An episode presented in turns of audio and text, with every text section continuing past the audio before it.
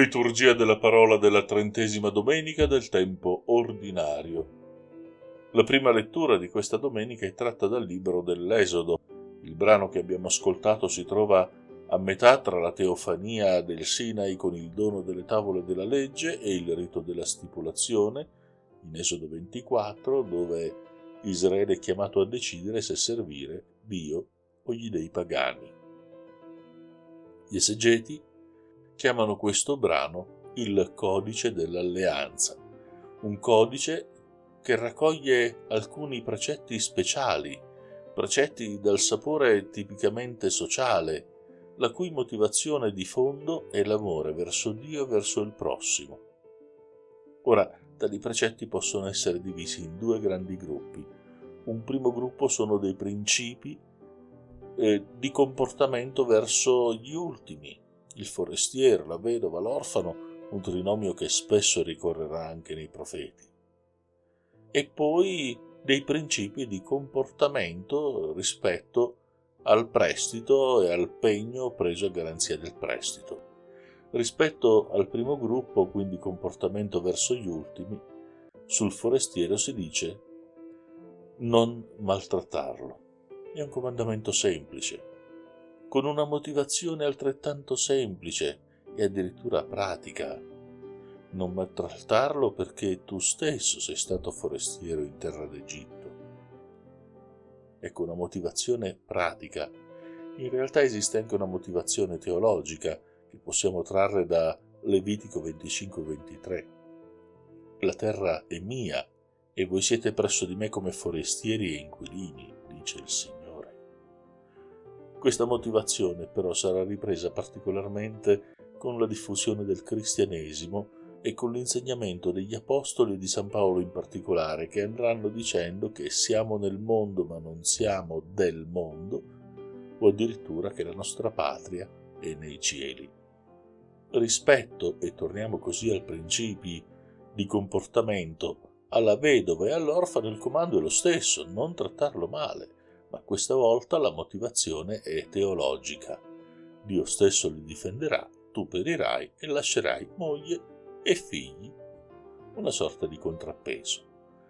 Rispetto alle norme che riguardano il pegno preso in garanzia di un prestito, il precetto è segnato da un forte carattere umanitario.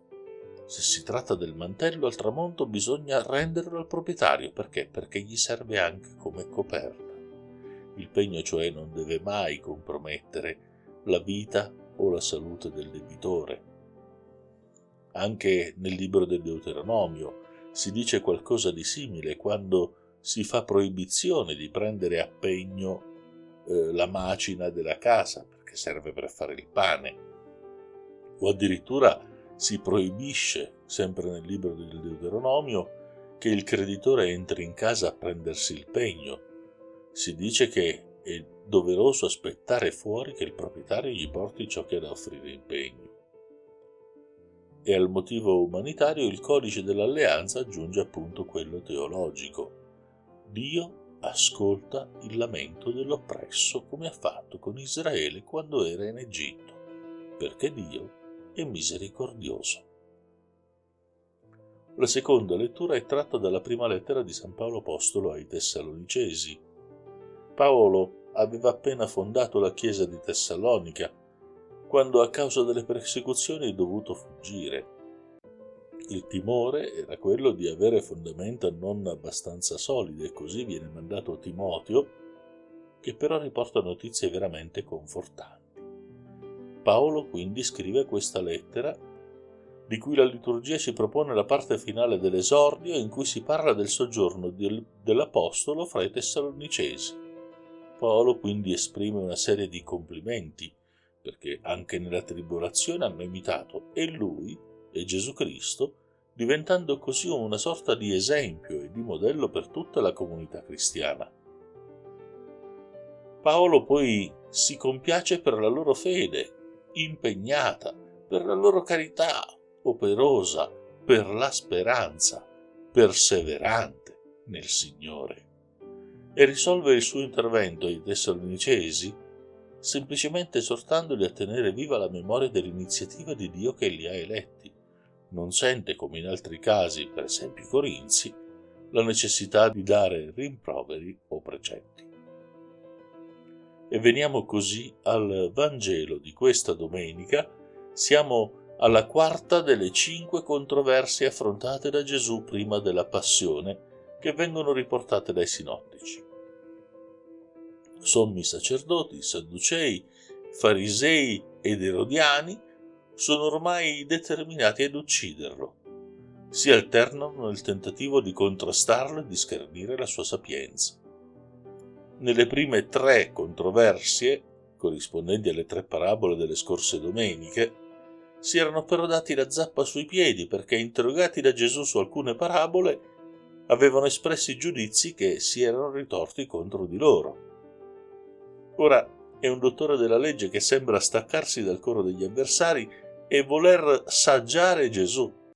Sembra voler capire chi è veramente e perché vogliono metterlo a morte. Quindi gli chiede qual è il grande comandamento della legge.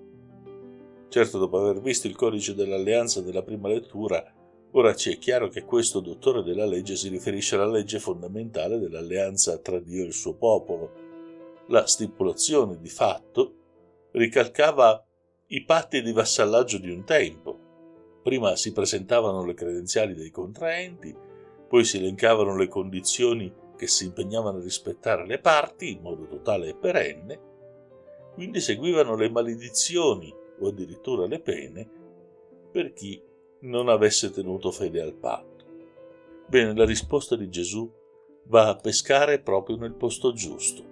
La preghiera fondamentale che ogni israelita prega ogni giorno lo Shema Israele, ascolta Israele, in cui è scritto di amare Dio con tutto il cuore, la mente e le forze.